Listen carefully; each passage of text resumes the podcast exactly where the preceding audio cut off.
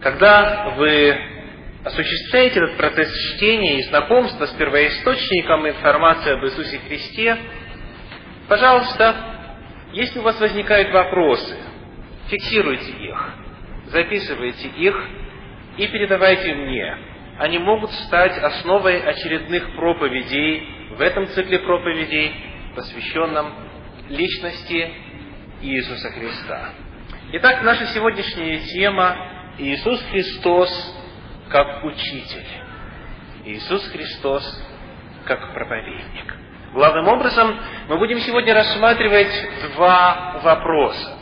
Первый вопрос – как Он учил? Каким образом Он передавал весть? Второй вопрос – чему Он учил? К чему в главном по своей сути сводится весть, которую Он провозглашал почти две тысячи лет тому назад ходя по пыльным улицам Палестины. Как он учил?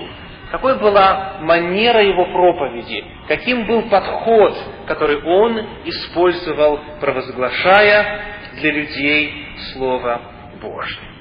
Итак, во-первых, то, что бросается в глаза, когда вы читаете повествование о том, каким был Иисус Христос проповедником, это авторитетность.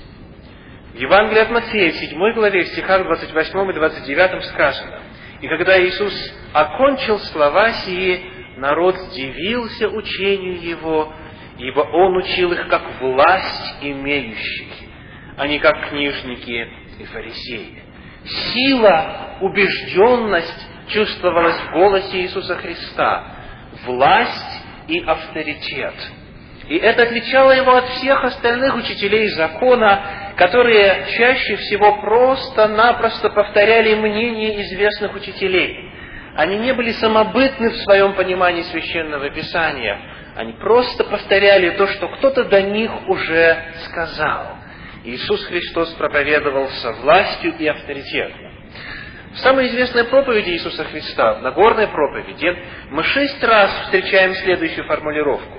Вы слышали или вы слышите, что говорят, или что было сказано, а я говорю вам следующее.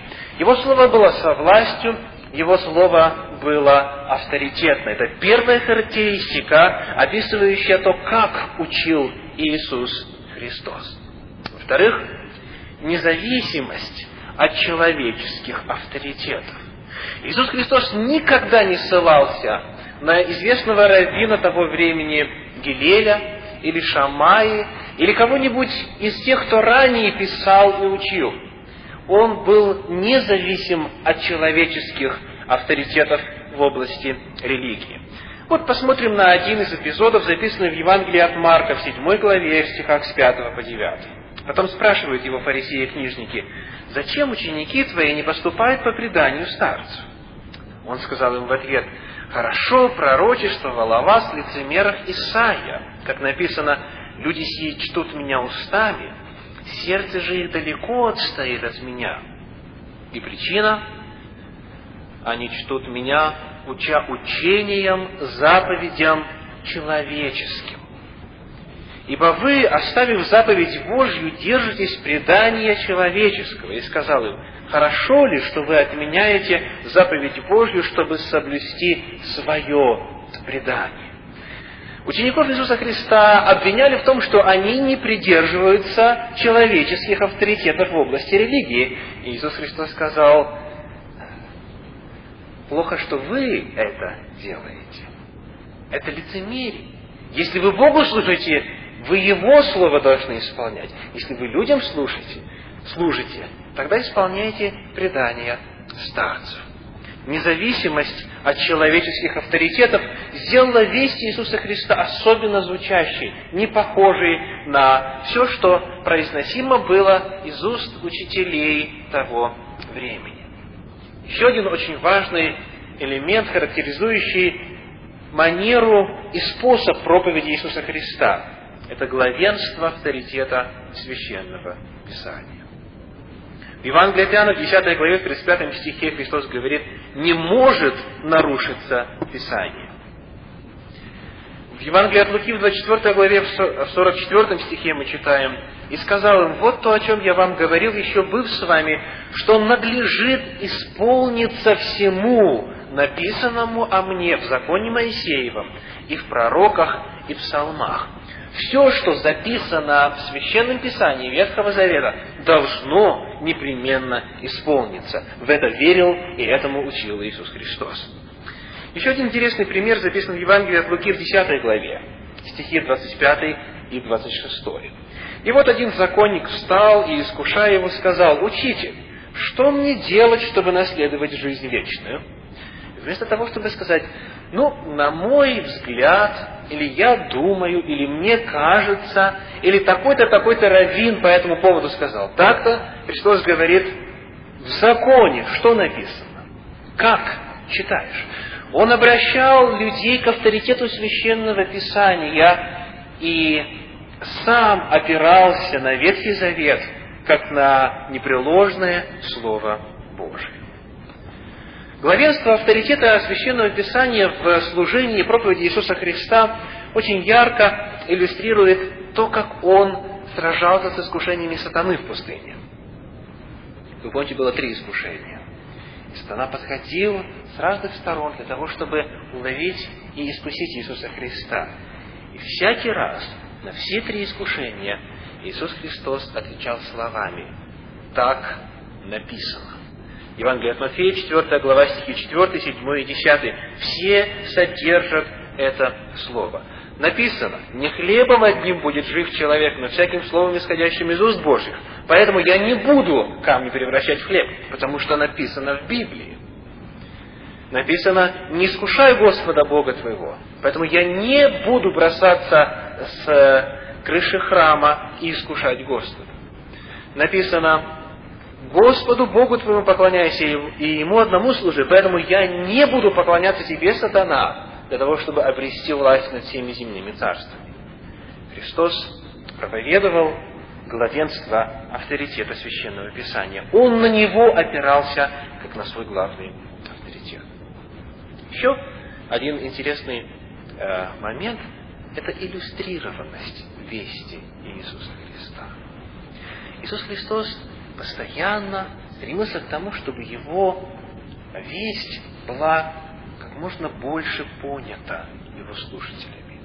Вот один из интересных примеров. Евангелие от Марка в 12 главе, в стихах с 13 по 17 описывается следующая картина. И посылают к нему некоторых из фарисеев и иродиан, чтобы уловить его в слове. Они же, придя, говорят ему, «Учитель, позволительно ли давать подати кесарю или нет? Давать ли нам или не давать?» Но он, зная их лицемерие, сказал им, «Что искушаете меня? Принесите мне динарий, чтобы мне видеть его». Они принесли. Тогда говорит им, что это изображение и надпись? Они сказали ему кесарево. Иисус сказал им в ответ, отдавайте кесарево кесарю, а Божьей Богу. И дивились ему. Что можно было сказать против этого аргумента? Это наглядное пособие. Визуальный элемент. Посмотрите, чья это монета? Кому ее нужно платить? Все вопросы исчезли. Иисус Христос постоянно использовал иллюстрацию окружающего мира. Он говорил о цветах, он говорил о наводнении, он говорил о землепашце, который нашел сокровище, он говорил о сеятеле, он говорил о цветах, о горах, он говорил обо всем, что могло слушателям помочь уяснить его весть. Иллюстрированность. Еще одна характеристика того, как проповедовал Иисус Христос. Следующий немаловажный момент в способе проповеди Иисуса Христа – это подытоживание. Очень часто, когда Иисус Христос о чем-то говорил, практически в большинстве случаев, Он в конце говорил, из этого следует. Вот каков вывод из данного поучения. В отличие от многих проповедников, которые говорят обо всем, начиная от бытия, заканчивая откровением, в конце не ясно, к чему все было сказано, Иисус Христос был вполне конкретен и определенен в своей вести. Вот, например, Евангелие от Матфея в это, эта ссылка неправильная. Матфея 4.4 это должно быть иное, э, иное место. Это из Нагорной проповеди. Это должно быть где-то шестая или седьмая глава Евангелия от Матфея. Сказано, просите, и дано будет вам. Ищите и найдете, стучите и отворят вам. Ибо всякий просящий получает, и ищущий находит, и стучащему отворят. Есть ли между вами человек, который, когда сын его попросит у него хлеба, подал бы ему камень? Или, когда попросит рыбы, подал бы ему змею? Итак, вывод, следовательно, вот к чему я это все говорю – если вы, будучи злы, умеете даяния благие давать детям вашим, тем более Отец ваш Небесный даст благо просящему Него. Поэтому просите и дадут, стучите и отворят, ищите и найдете, когда вы обращаетесь к Богу. Подобных примеров очень много. Это где-то в Евангелии от Матфея между 5 и 7 главой. Христос старался, чтобы слушатели запомнили эти истины, и он подводил итог, как прекрасный профессиональный преподаватель. Он делал все, чтобы весть была ясной. Следующий очень важный аспект, описывающий манеру проповеди Иисуса Христа, это соответствие, соответствие уровню и обстоятельствам его аудитории он пытался проповедовать на том уровне, на котором его слушатели находились, для того, чтобы быть более понятным. Приведем несколько примеров. В Нагорной проповеди, которая была обращена огромному количеству народа, то есть тех, кто не имел возможности лично читать Ветхий Завет, это была слишком большая роскошь, только очень богатые люди могли позволить себе фактически дома хранить текст Священного Писания, ибо работа переписчика была очень дорогой.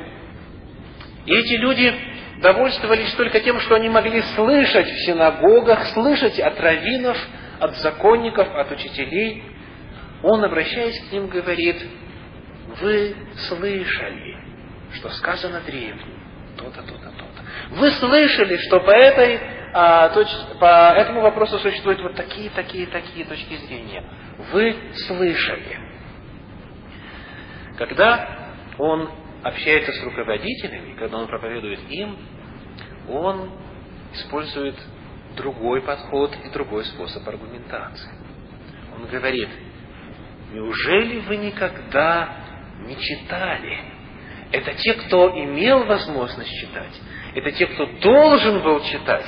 Это руководители народа, народа, раввины, учителя.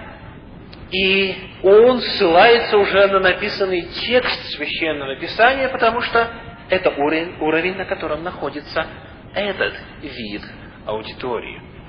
Он, например, в Евангелии от Матфея, в 21 главе, в стихах 16 и 42 использует именно такой подход. В Евангелии от Марка, во 2 главе, 25 стихе, с каждым человеком он беседовал на уровне, на котором его слушатель находился. С самарянкой он начинает беседовать о чем?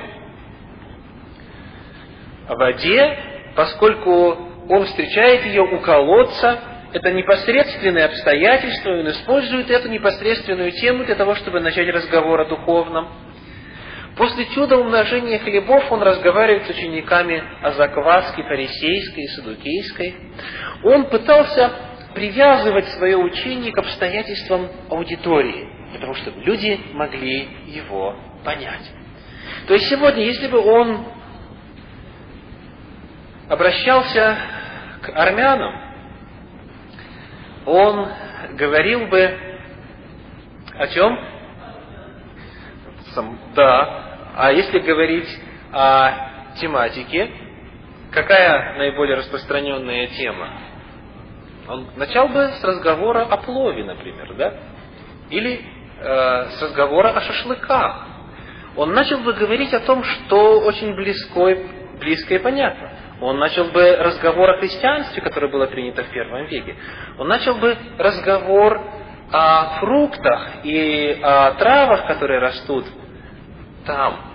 Если бы он разговаривал с украинцем, он начал бы с истории и понятий близких этому народу и так далее. Иисус Христос говорил так, чтобы это соответствовало уровню и обстоятельствам его аудитории. Далее. Еще один штрих, который описывает манеру проповеди Иисуса Христа. Это обилие литературных приемов и жанров. Иисус Христос использовал притчи, аллегории, афоризмы, поговорки, метафоры, сравнения, рассказы и так далее. Он использовал весь арсенал литературных средств для того, чтобы наиболее ярко преподать свое учение. Обилие литературных приемов и жанров – еще одна из характеристик проповеди Иисуса Христа.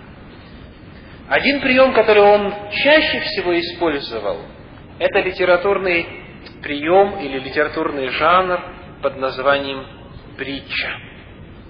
Притчи занимают очень важное место в проповеднической деятельности Иисуса Христа. В притчах преподана одна треть учения Иисуса Христа. Слово «притча» в Евангелиях встречается около 50 раз. В целом, все четыре евангелиста в сумме записали 40 притч Иисуса Христа. В Евангелии от Марка, в 4 главе, во 2 стихе сказано, «И учил их притчами много. Это был его излюбленный прием. Что означает слово «притча»? Каково значение этого термина? Слово это греческое, и оно происходит от греческого глагола «парабалло». «Парабалло». Это глагол, означающий «помещать рядом». У вас есть два предмета, и вы располагаете им рядом, их рядом, и когда они находятся рядом, их удобно сравнивать, проводить аналогии между ними и строить общий вывод на этом сравнении. Суть притчи в том, когда берется какая-то ситуация, история из реальной жизни, и проводится аналогия с духовной реальностью. И основа использования этого жанра заключается в вере в то, что все творение Божие едино, что у всего сотворенного есть один первоисточник. И поэтому существуют общие принципы как в материальном мире, так и в духовном мире. Как в области нравственности, так и в области физики. Одни принципы. Потому что источник один, один общий Творец. Итак, Иисус Христос очень много использовал притчи и главной целью использования их было то, чтобы опять же его лучше понимали. В Евангелии от Матфея, в 21 главе, в стихах 45 и 46 сказано, «И слышавшие притчи его, первосвященники и фарисеи поняли, что он о них говорит, и старались схватить его, но боялись народа, потому что его почитали за пророка». Иисус Христос рассказывал притчи, которые были понятны, которые понимали и даже его противники, знали, что он против них выступает. Об учениках Иисуса Христа сказано следующее, Матфея 13:51. «И спросил их Иисус, поняли ли вы все это?» А Евангелие от Матфея, 13 глава, насыщена притчами. Там около десятка притч э, записано. Они говорят ему, так, Господи, мы поняли, нам понятно. Когда он рассказал притчу о милосердном самарянине, в Евангелии от Луки в 10 главе, в стихах с, 50, с 25 по 37, Луки 10, 25-37, тот, кто задавал ему вопрос, кто мой ближний, понял, что Иисус Христос имел в виду. И потом, желая увильнуть, желая оправдать себя, стал другие вопросы задавать. Притчи Иисуса Христа были понятны. Но некоторые из них ученики отказывались понимать. Вот, например, в Евангелии от Матфея в 13 главе, в 36 стихе сказано, Иисус, э, отпустив народ, вошел в дом, и, приступив к нему, ученики его сказали, «Изъясни нам притчу о плевелах на поле». Те из вас, кто, а, возможно, вот в рамках этого цикла проповедей впервые начал читать Евангелие, наверняка вам без истолкования был ясен смысл притчи о плевелах на поле. Помните? Поле, на нем посеяли доброе семя, пришел враг, посеял плевелы и ушел. Потом пришли рабы домовладыки и хотели выдернуть, а хозяин говорит, нет, оставьте то и другое расти до жатвы. Смысл этой притчи можно понять даже без истолкования. Но ученики сказали, изъясни нам, что же было причиной? Почему они, казалось бы, такое очевидное сравнение не уразумели?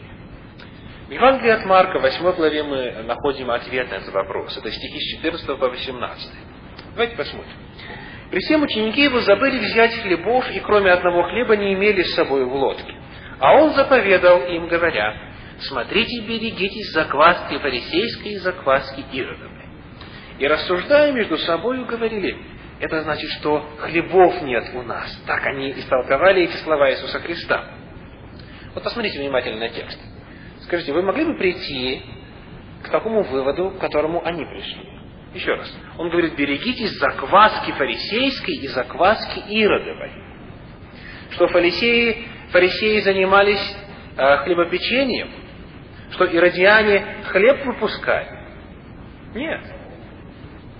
Ясно, что он говорит о чем-то большем, чем о буквальных хлебах. Но дело в том, что их умы были чересчур заняты предыдущим чудом, которое Христос сотворил. Он взял из пяти буквальных хлебов, накормил пять тысяч человек. Их это больше интересовало. Как буквальный хлеб можно получать от Иисуса Христа. Потому они его воцарить хотели, как мы говорили в одной из предыдущих проповедей. Проблема была не в том, что смысл был непонятен. Проблема была в том, что они другого хотели. И Христос тогда указывает на реальную причину непонимания некоторых из его притч. Он говорит, еще ли не понимаете и не разумеете? Еще ли окаменено у вас сердце? Имея очи не видите, имея уши не слышите и не помните. Причина в чем? Ожесточение сердца. Они сами закрыли очи, они сами закрыли уши. Они не хотели воспринять то, что Христос им пытался сказать, потому что у них были свои планы, у них была своя повестка дня, им хотелось своего. В Библии записано три случая, когда ученики не поняли притчи Иисуса Христа. Всего три. Из сорока притч, рассказанных им, они всего три не поняли. И причина, как указывается здесь, нежелание понять, скорее, чем недоступность и неясность самой вести. Чему же учил Иисус Христос? Рассмотрели ответ на вопрос, как Он учил, какова была манера Его проповеди, и этому э, тому, что делал Иисус Христос, многим современным, современным проповедникам не мешало бы поучиться тому, как Он проповедовал. Если бы последователи Иисуса Христа проповедовали так, как Он проповедовал, сила и эффективность Слова Божия была бы во много-много раз выше. Иисус Христос был удивительным проповедником, удивительным учителем. Чему Он учил? Конечно же, пересказать в течение краткой проповеди три с половиной года служения Иисуса Христа за который он много-много сказал и многому научил, невозможно. К чему в основе своей, по сути своей, сводилось его? Вот четыре главных момента, которые можно выделить, рассматривая, внимательно изучая то, что Христос доносил до своих слушателей. Во-первых, Первое, что красной нитью проходит через все служение Иисуса Христа, через весть, которую Он провозглашал, это следующий очень важный принцип.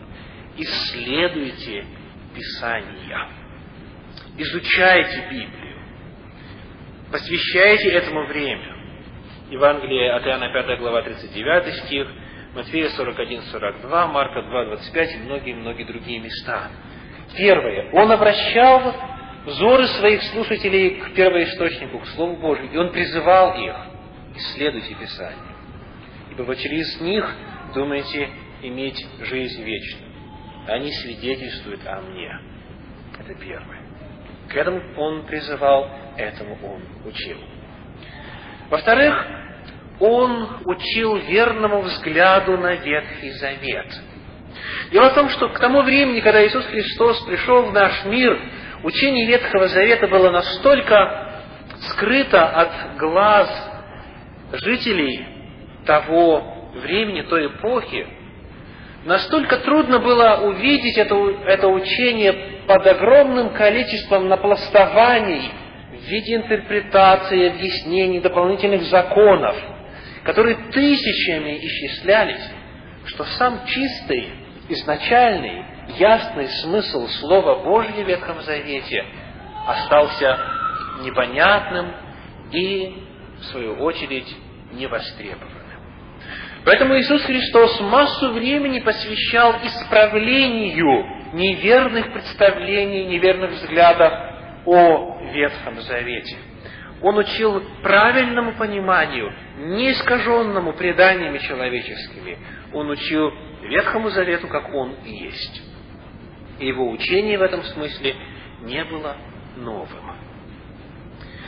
Хотя, на первый взгляд, может показаться, что он в действительности нечто новое принес. На самом деле, при более тщательном рассмотрении, это оказывается неверно. Возьмем два примера. Первый из них Евангелие от Матфея, 5 глава, 39 стих, где Иисус Христос говорит о необходимости подставлять щеку для удара. Матфея 5, 39. Об этом же самом говорил Ветхий Завет в книге «Плач Еремии» в 3 главе, стихи э, с 27 по 30. Давайте прочитаем, как это выражено там. Книга «Плач Еремии», вторая, вернее, третья глава, стихи с 27 по 30. «Благо тому, кто терпеливо ожидает спасения от Господа. Благо человеку, когда он несет иго в юности своей, сидит уединенно и молчит, полагает уста свои в прах, подставляет ланиту свою бьющему его, присыщается поношением». Ветхий Завет. Благо тому, кто подставляет ланиту бьющего ему его. Евангелие от Матфея в 5 главе 44 стих «Любите врагов ваших, благословляйте проклинающих вас, благотворите, делайте добро врагам вашим». Это, оказывается, есть в Ветхом Завете. Книга Второзакония, 22 глава, стихи с 1 по 4, говорят следующее. Второзаконие, 22 глава, стихи с 1 по 4. Второзаконие 22, 1 по 4. Когда увидишь вала брата твоего или овцу его заблудившихся, не оставляй их, но возврати их брату твоему. Когда увидишь осла брата твоего или вала его упавших на пути, не оставляй их, но подними их вместе с ним. Об отношении к брату сказано, да? Давайте прочитаем, что говорит книга Исход, 23 глава, стихи 4 и 5. Исход, 23 глава, стихи 4 и 5. «Если найдешь вала врага твоего, или осла его заблудившегося, приведи его к нему. Если увидишь осла врага твоего упавшим под ношею своею, то не оставляй его, развьючь вместе с ним». Равное предписание дано как в отношении брата, как в отношении ближнего, так и в отношении врага. В книге притчи в 25 главе 21 стихе сказано, «Если голоден враг твой, накорми его. Если жаждет враг твой, напой его водою». Это все Ветхий Завет. Иисус Христос повторяет великие принципы, данные тогда, и снова возвращает верное понимание, правильное истолкование Ветхого Завета – которое было в пренебрежении в его эпоху. В-третьих, Иисус Христос учил природе Царства Божия. Он очень много посвятил времени рассказу о том, в чем же суть этого царства. Он учил, что это не политическое царство, что это царство духовное, что это царство, где царят особые законы, особые взаимоотношения. Это занимало одну из центральных тем проповеди Иисуса Христа. И, наконец, четвертое, что можно отметить, отвечая на вопрос, чему учил Иисус Христос, это акцент на второй скрижали десятисловия. Вторая скрижаль с пятой заповеди по десятую описывает взаимоотношения между людьми. Почитай отца твоего и мать, не убивай, не прелюбодействуй, не кради, не лги и не пожелай. Иисус Христос больше внимания уделял этой, этим заповедям, этой части закона. И причина заключается в том, что в то время иудаизм как религия в целом проповедовал и обращал внимание только на первые четыре. Взаимоотношения с Богом. Да не будет у тебя других богов перед лицом моим, не делай изображений, не поклоняйся им, не произноси имени Господа Бога твоего напрасно. Они сказали, вообще не произноси, и помни день субботний. Масса, масса, масса предписаний. Вот на этом сосредоточились руководители народа в то время. Крен в эту сторону произошел. А ближний может над ними э, превозноситься. Хорошо, что я не такой, как все остальные. Хорошо, что я хороший, и они плохие. Эта часть исполнения заповедей страдала. Поэтому Иисус Христос направляет массу своего времени на то, чтобы должным образом возвысить все заповеди, касающиеся взаимоотношений между людьми. Сегодня в христианстве все как раз наоборот. Первые четыре заповеди закона Божья – пренебрежение, последние шесть возвышаются. Главное, говорят, по-хорошему ко всем относиться. Но что Бог ожидает, это уж не так и важно. Первые четыре заповеди не так и важны. Итак, исследуйте Писание.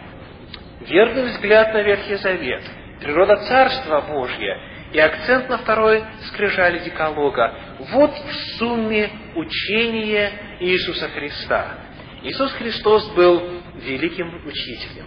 Он оставил нам удивительные образцы проповедей.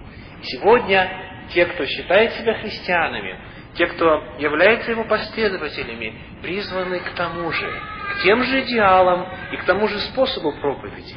Ненавязчиво, спокойно, аргументированно, открыто, иллюстрировано, понятно. И самое главное, не отступая от Слова Божьего, оставаясь на твердом основании священного Писания. Благословит вас Господь и приглашаю подняться в собрание для совершения благодарственной молитвы. Великий и праведный Небесный Отец, мы сегодня вновь обращаемся к Тебе с сердечной благодарностью за этот день, э, за особый день, за субботу, которую Ты от сотворения отделил для особых целей общения с Тобой, проникновения в суть духовных вопросов, изучения Священного Писания и встречи друг с другом. Благодарим Господи за сегодняшнее богослужение и просим, благослови оставшиеся его части, благослови субботнюю школу, благослови наше общее собрание в конце для молитв о нуждах и для выражения благодарности Тебе за отвеченные молитвы. Прибудь с нами на протяжении всего этого особого субботнего дня. И на следующей неделе благослови до нашей следующей встречи во имя Иисуса Христа. Аминь.